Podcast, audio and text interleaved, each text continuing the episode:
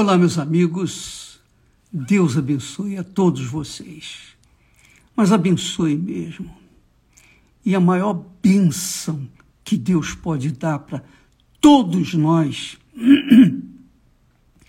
é o entendimento, é a libertação do nosso entendimento, para que a gente possa compreender, absorver, beber a Sua palavra de forma compreensiva, de forma que a gente possa então saber o que Ele quer de cada um de nós.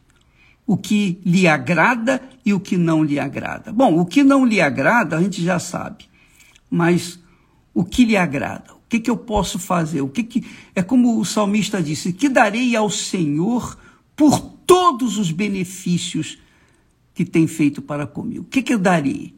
Então, eu queria que você tivesse essa bênção aí na sua cabeça, que o Espírito Santo ilumine o seu entendimento. Eu vou tirar aqui aquelas pessoas que não, não são todas elas, mas tem pessoas indigestas que entram aqui para chamar atenção, porque são pessoas que são desprezíveis e desprezadas por esse mundo e elas querem aparecer aqui. Então, eu vou tirá-las porque elas atrapalham você ouvir a palavra de Deus e elas querem tirar a distração sua, remover a sua atenção. Vamos lá, tirei. Pronto, acabou. Bem, então, amiga e amigo, a maior bênção que Deus pode nos dar, que Ele nos dá, é o Espírito Santo. O que é o Espírito Santo? O Espírito Santo é o espírito de sabedoria, de entendimento, de compreensão, o Espírito Santo é o espírito de temor, é o espírito do Senhor, é o espírito de fortaleza. O Espírito Santo é tudo que a gente precisa para viver nesse mundo e vencê-lo através da fé. O Espírito Santo é tudo isso e muito mais. Então, eu queria apenas que você recebesse o Espírito de Deus o Espírito de Deus é a mente do Senhor Jesus Cristo. O Espírito Santo é o, é o espírito de sabedoria, é o espírito da fé que faz a gente ter coragem para tomar a decisão certa, aquela decisão que combina com a, com a vontade de Deus. Bem, nós falamos ontem sobre o primeiro amor, lembra? Jesus chamou a atenção de Éfeso, da igreja de Éfeso, dizendo: Olha, deixaste o teu primeiro amor, deixaste o primeiro amor. Você tem trabalho, você tem lutas, você é perseverante, mas você deixou o primeiro amor. O que, que significa deixar o primeiro amor para o anjo da igreja? O que, que significa? Obviamente que esse primeiro amor que o anjo é o anjo da igreja, era o pastor da igreja, que simboliza a vida de cada um de nós. De, de certa forma, cada igreja identifica o caráter de uma pessoa, de um cristão. Então, você deve saber, você quer saber quem você é, então leia as sete cartas de Apocalipse e você vai ver que você estará encaixado ali numa delas. Eu estou encaixado em uma dessas cartas. Eu, com certeza, com absoluta certeza. Todos nós que cremos em Jesus estamos ali enquadrados. Mas o primeiro amor significa, significa, simboliza, exprime a nossa paixão pelas almas quando nós queremos ganhar almas para Jesus, queremos salvar almas para Jesus, é porque nós verdadeiramente fomos salvos. Só quem é salvo entende o que é ser salvo, o que é salvação, e então quer transferir para os outros aquilo que ele é. Ora, esse é o primeiro grande amor. E por causa desse primeiro grande amor, A pessoa que realmente tem Jesus como seu primeiro amor, ela quer fazer de tudo, das tripas coração, para contribuir, se não muito, mas com o que ela tem, ainda que seja o mínimo, ainda que seja o mínimo, ela quer contribuir com o seu todo, o seu tudo, para que outra pessoa, pelo menos, venha ser salva como ela. Então, esse é o primeiro amor. Então, o primeiro amor tem tudo a ver com os dízimos. Nós vamos falar sobre os dízimos. Você vai ver que os dízimos é muito mais do que simplesmente os primeiros 10%. Você vai ver como é extremamente importante você saber disso. E ainda que você seja uma pessoa que ignore com respeito à seriedade dos dízimos, você vai entender que a sua vida depende disso. A sua vida depende desse primeiro amor. A sua vida depende sim desse primeiro amor. Os dízimos, se você meditar direitinho conosco durante essa semana, nós vamos falar sobre isso. Ele significa o primeiro grande mandamento. Deus em primeiro lugar. Dízimo é o primeiro, é a primeira parte, os primeiros 10%. Há, uma palavra, no hebraico, a palavra dízimo quer dizer ma'azer. Ma'azer é a palavra que significa dízimo, que quer dizer os primeiros frutos, os primeiros 10%. Então, essa palavra tem tudo a ver com a nossa intimidade com Deus. Porque, primeiro, os dízimos, ou o dizimista, melhor dizendo, ele considera Deus o Senhor de todas as coisas, inclusive da sua vida, do que ele tem, sua família, seus filhos, seu trabalho, sua inteligência, seu intelecto, sua sabedoria, seus diplomas, seu sucesso, tudo, tudo, tudo que ele é, tudo que ele é, tudo que ele tem, tudo que pretende ser ou tudo que ele pretende ter, pertence ao Senhor. Ele é o senhor da vida dele ou dela. Que quer dizer, ela é serva. O dizimista é um servo. Por excelência é um servo. Porque o, o servo, o servo de Deus, é aquele que o serve. E serve com o melhor que ele tem. O melhor. Não é o mais ou menos, não. Veja que, se você recorrer ao Velho Testamento, e aí a pessoa diz assim, mas o bispo, o dízimo não é uma coisa do Velho Testamento? Bom, nós vamos ver que não. Nós vamos ver que o dízimo foi antes da lei de Moisés. 400 anos antes de Deus dar a lei para Moisés lá no Sinai, Abraão já era dizimista. Abraão já era um dizimista. Noé, quando saiu da arca, a primeira coisa que Noé fez foi plantar uma vinha e fazer a sua oferta a Deus. Primeira coisa. Porque a oferta, amiga e amigo, seja a oferta liberal, a alçada ou os dízimos, significam, o dízimo significa servo, serva de Deus. Simboliza o servo de Deus, aquele que considera Deus em primeiro lugar na sua vida. Então, quando a pessoa não é dizimista, ela não é serva de Deus, sequer filha de Deus. Sequer filha de Deus. Os dizimistas o, o fiel dizimista é um servo de Deus. Veja, por favor, preste atenção no que está escrito lá no Velho Testamento. Para você entender o Novo Testamento, você tem que entender o Velho Testamento.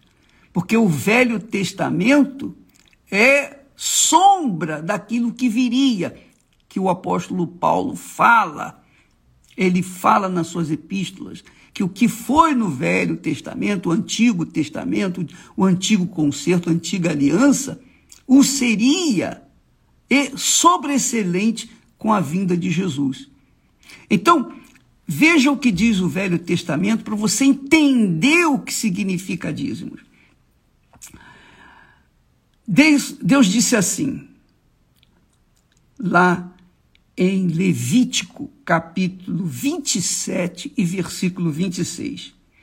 O texto é longo, se você ler o, o capítulo todo, você vai entender melhor. Mas eu separei o versículo que está mais direto ao nosso assunto aqui. Ele diz assim na lei de Deus: Mas o primogênito de um animal por já ser do Senhor, por já ser do Senhor, ninguém o santificará. Seja boi ou gado, gado miúdo, é do Senhor. Quer dizer, Deus está falando primogênito de um animal, já é do Senhor. Já é do Senhor. As primícias já são do Senhor.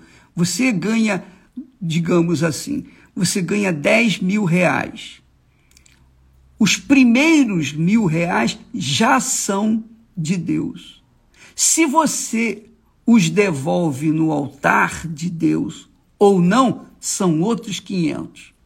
Mas os primeiros 10% já são de Deus, já são consagrados a Deus, já pertencem a Deus, já são santificados por Deus, quer dizer, separados para Deus. Aí você vai entender por que, que o Senhor disse assim: roubará o homem a Deus? Quer dizer, uma pessoa que ganha 10 mil reais e pega os primeiros mil reais e gasta consigo ela é considerada para Deus ladra.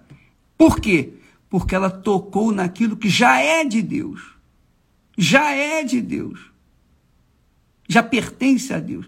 Já foi santificado para Deus. Se ela usa para si, ela está roubando a Deus.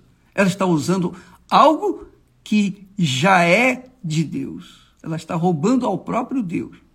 Ela pode ser honesta com todo mundo deste mundo, mas se ela usa os primeiros 10%, ela já está roubando a Deus, já está roubando a Deus. Porque isso já é santificado a Deus. Ora, se um animal, se o primogênito de um animal já é do Senhor, imagine os nossos primogênitos. Não só o primogênito do animal, mas o primogênito de todo animal, o primogênito de toda a família. O primogênito tinha a primazia. Você sabe que o primogênito é o primeiro filho homem. Quando Deus, quando Deus recebeu a oferta de Abel, Abel foi justificado, quer dizer, foi considerado justo, foi considerado perfeito por conta das suas ofertas. Deus esperava que Caim lhe desse ainda o melhor. Por que o melhor? Porque ele era o primogênito. E como primogênito, ele tinha obrigação. Com licença aqui que eu estou recebendo um telefonema e eu quero cancelar minha amiga e meu amigo, desculpa lá, mas é que a gente é interrompido. A gente aqui tem que assoviar e chupar cana ao mesmo tempo. É verdade. Então, ele diz que eu estava falando sobre o primogênito, sobre Caim e Abel. Caim ofereceu qualquer coisa para Deus. Caim era o primogênito, era o primogênito de Adão e Eva. Quer dizer, a autoridade que tinha Adão e Eva, ou melhor, a autoridade que tinha Adão sobre Eva e os seus filhos, seus descendentes, Caim teria essa autoridade herdada de seu pai. Essa autoridade vem de onde? Vinha de onde? Vinha do pai. Assim como Deus abençoou Abraão e de Abraão fez uma nova nação, e Deus deu a Abraão o direito de ser a própria bênção, aquela bênção, se tu uma bênção, Abraão. Abençoarei os que te abençoarem, amaldiçoarei os que te amaldiçoarem. Tudo isso te darei. Quer dizer, Deus passou para Abraão, ele tinha passado para Adão, agora passa para Abraão o, o seu, a sua autoridade, a sua autoridade, seu poder. Então, a quem Abraão abençoasse, seria abençoado. A quem Abraão amaldi amaldiçoasse, seria amaldiçoado. Essa é a realidade.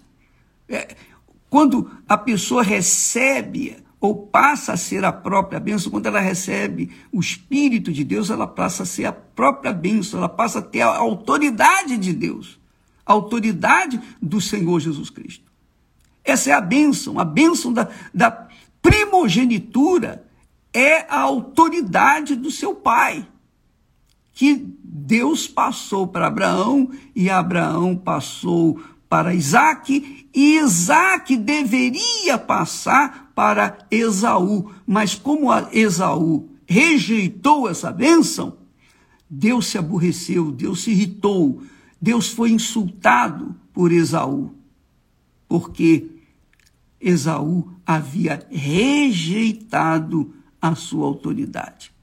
Então, verifique que isso tem muita importância, o primogênito, os dízimos, o primeiro amor, os primeiros, o, o, primeiro mandamento, o primeiro e o segundo performam ou fazem, formam a cruz. O primeiro mandamento é a haste vertical da cruz. O segundo mandamento é são os braços da cruz.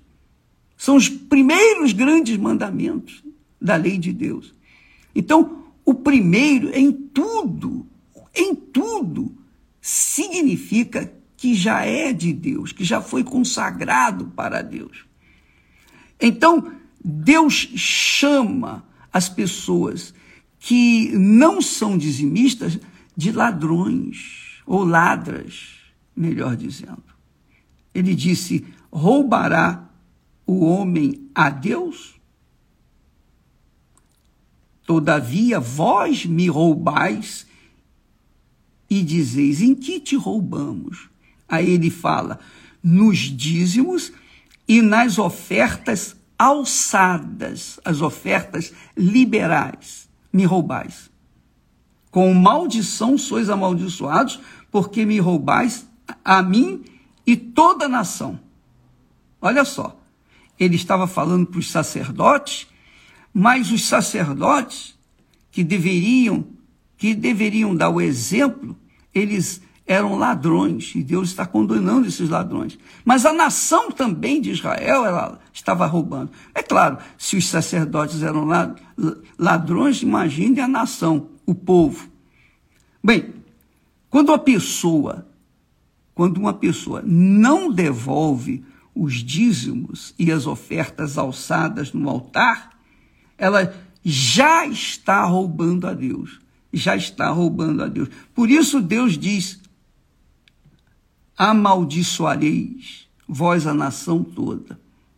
Por isso ele diz: com maldição sois amaldiçoados. Agora você entende por que, que esse mundo está um caos. Agora você entende por que, que há pandemia, porque gente, há muita gente morrendo dentro das igrejas. Dentro das igrejas, pessoas que são cristãs, pessoas que eram da fé, mas morreram eu não sei porquê, eu não sei a razão do porquê, mas eu sei dizer uma coisa: que com Deus não se brinca. Não estou dizendo que a pessoa que morreu de coronavírus ela foi amaldiçoada. Não estou falando isso. Eu estou falando que a maldição corre no mundo inteiro. Você pode verificar no nosso país, no nosso Brasil. Você sabia que no nosso Brasil, que no nosso país, nós eh, a receita, a receita, o que o, o governo recolhe de impostos do povo são mais de 3 trilhões de reais. Você sabe quanto que o povo recebe em troca, em benefício? Esses três, esses mais de 3 trilhões de reais vão todo, vão tudo para o esgoto. Não é com água e esgoto, não. É esgoto mesmo da vida. Por quê? Porque se gasta com a máquina administrativa. Apenas 1%, 1% de todo esse dinheirão vai em benefícios. É claro que esse 1% não dá para coisa alguma diante das, dos custos. O resto fica tudo nos bolsos dos, eh, dos funcionários públicos. É isso mesmo, fica tudo com os funcionários. Por isso você vê aí políticos e magistrados e gente é, do governo federal, estadual, municipal, ganhando rios de dinheiro. Por quê? Porque esse pessoal consome mais de 3 trilhões de reais. Quer dizer, mas eles também perdem. Assim como eles ganham, eles também perdem também são considerados ladrões se não são fiéis dizimistas. Com licença.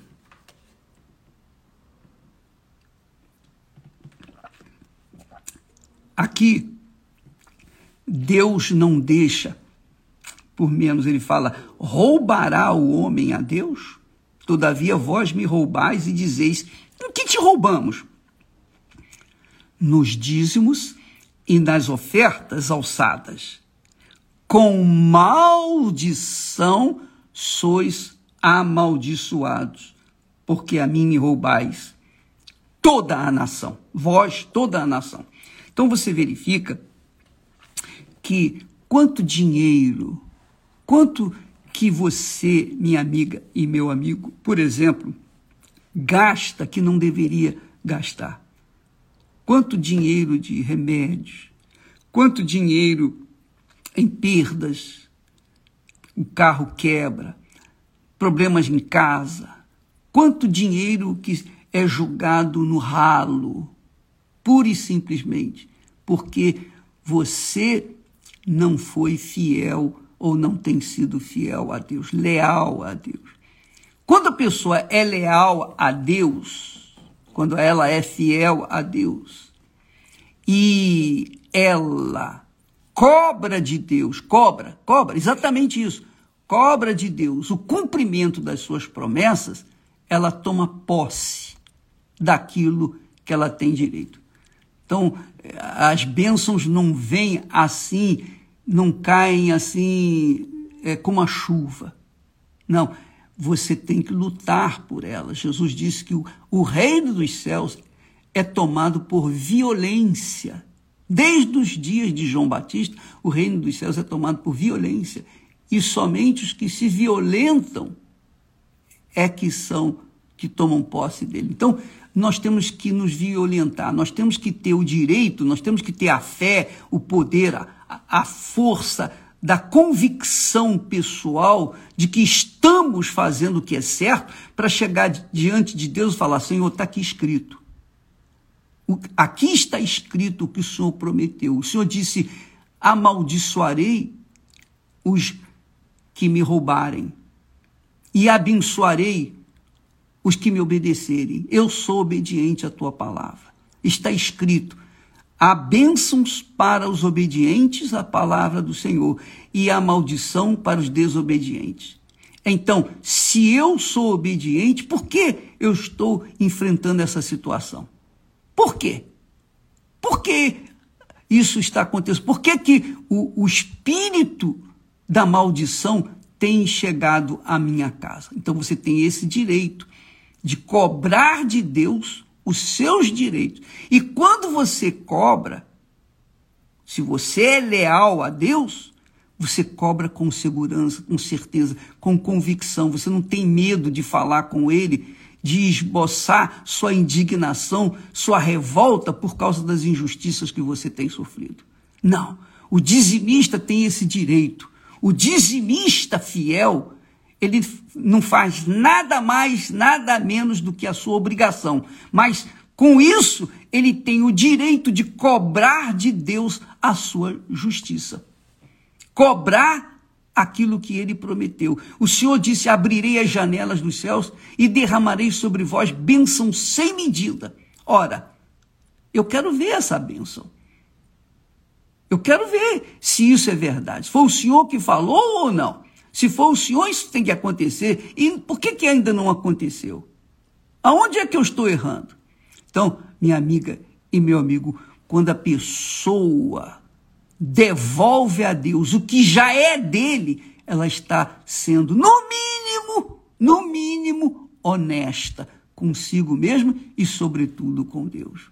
Dízimos e ofertas alçadas em alguns textos, em algumas Bíblias, não fala alçadas, ofertas alçadas, mas a oferta é alçada. No texto da Bíblia que nós adotamos, a Bíblia fiel, inclusive se você quiser a Bíblia fiel comentada por mim, por nós, você pode tê-lo na Igreja Universal do Reino de Deus, qualquer Igreja Universal do Reino de Deus ou na Arca Center você pode adquirir essa Bíblia, porque nós é, ali falamos a respeito de muitos temas que têm sido confusos para muitas pessoas, mas quando você lê, você passa a entender. É óbvio que nós estamos falando aqui do Velho Testamento, do Antigo Testamento. Aí vem aqueles que são contra a lei. Engraçado. Aqueles crentes que dizem: "Ah, eu vivo pela graça, eu não vivo, eu não vivo pela lei". Tudo bem, você não vive pela lei, mas a graça está apoiada sobre a lei. Primeiro veio a, a, a, a primeiro veio a lei, para depois então manifestar a graça. Mas a graça, minha amiga e meu amigo, não é de graça. Se a lei era dura, a graça é muito, infinitamente mais difícil. Porque na lei era olho por olho, dente por dente. Era olho por olho, dente por dente. Se você cometer algum, algum desatino, algum pecado, então você tinha que pegar um animal e oferecer esse animal como sacrifício pelo seu pecado e você era perdoado. Mas, na graça, sobre a dispensação da graça, se você olhar, se quer olhar para uma mulher ou para um homem com intenção impura no seu coração, você já pecou contra essa pessoa. Você já pecou contra Deus, melhor dizendo. Só em olhar com má intenção, você já pecou. Qual é mais difícil? eu pergunto a você, a lei ou a graça? Que eu quero dizer é que a, sob a graça, o sacrifício nosso é muito maior, infinitamente maior do que os sacrifícios que eram feitos na lei. Mas nós nos apoiamos, nós nos apoiamos na fé, a fé, porque a graça sem fé não é graça, não existe graça sem fé. Nós somos salvos pela fé. Diz o texto sagrado. Paulo fala: sois, graus, sois salvos pela graça, mediante a fé. Então, Deus fala: o meu justo viverá pela fé, não é pela graça. Ele não fala, o meu justo viverá pela graça. Não, ele não disse isso. Ele disse, o meu justo viverá pela fé. Abel foi justificado pela fé. As suas ofertas o justificaram. Então, as ofertas alçadas, os dízimos, mostram que a pessoa, de fato, é de Deus. Ela é serva de Deus. E por conta disso, ela tem o direito, ela tem o, o direito, a primazia de chegar diante de Deus, reclamar com Ele o direito que Ele promete na Sua palavra abrirei as janelas dos céus. E quando Deus abre as janelas dos céus, não interessa se há pandemia, se há desemprego, se há miséria, se há fome, não interessa se você está no deserto. Lá no deserto tem que acontecer o oásis, tem que acontecer uma vida próspera, abençoada, uma vida diferenciada daqueles que já são amaldiçoados, dos malditos. Porque nesse mundo só existem dois tipos de pessoas: o que é abençoado e o amaldiçoado. Os amaldiçoados têm inveja dos abençoados. Foi por isso que Caim matou Abel. E essa é a realidade. Os Caíns desse mundo querem matar os Abéis também desse mundo. Só que os Abéis, quem é Abel está na bênção. E quem está na bênção tem o direito a viver uma vida diferenciada. Amanhã nós vamos falar mais a esse respeito e eu quero falar para vocês, quero responder a uma pergunta. Uma pergunta que muitos crentes não são capazes de fazer, mas eu quero deixar essa pergunta aqui para você pensar comigo. Por que é que o Senhor Jesus falou pouco sobre a obrigação dos dízimos e das ofertas? Por que, que ele falou tão pouco? Nós vamos ver isso amanhã, especialmente os dízimos, porque a oferta a gente já sabe. Os dízimos, por que, que Jesus falou tão pouco sobre os dízimos ou os dizimistas? Amanhã nós estaremos respondendo sobre esse assunto. Será que ele estava vivendo na lei, vivendo na graça e não tinha que dar dízimo? Você vai ver a resposta amanhã. Tá bom? Nós vamos ficando por aqui e neste domingo, não se esqueça, nós teremos a grande festa das primícias. A festa que no dia das primícias que o povo apresentava, as primícias foi justamente no dia em que Deus derramou o Espírito Santo. Jesus derramou o Espírito Santo justamente no dia da festa das primícias, a festa dos dízimos. E quem sabe, minha amiga, meu amigo, você seja batizada com o Espírito Santo nesse domingo.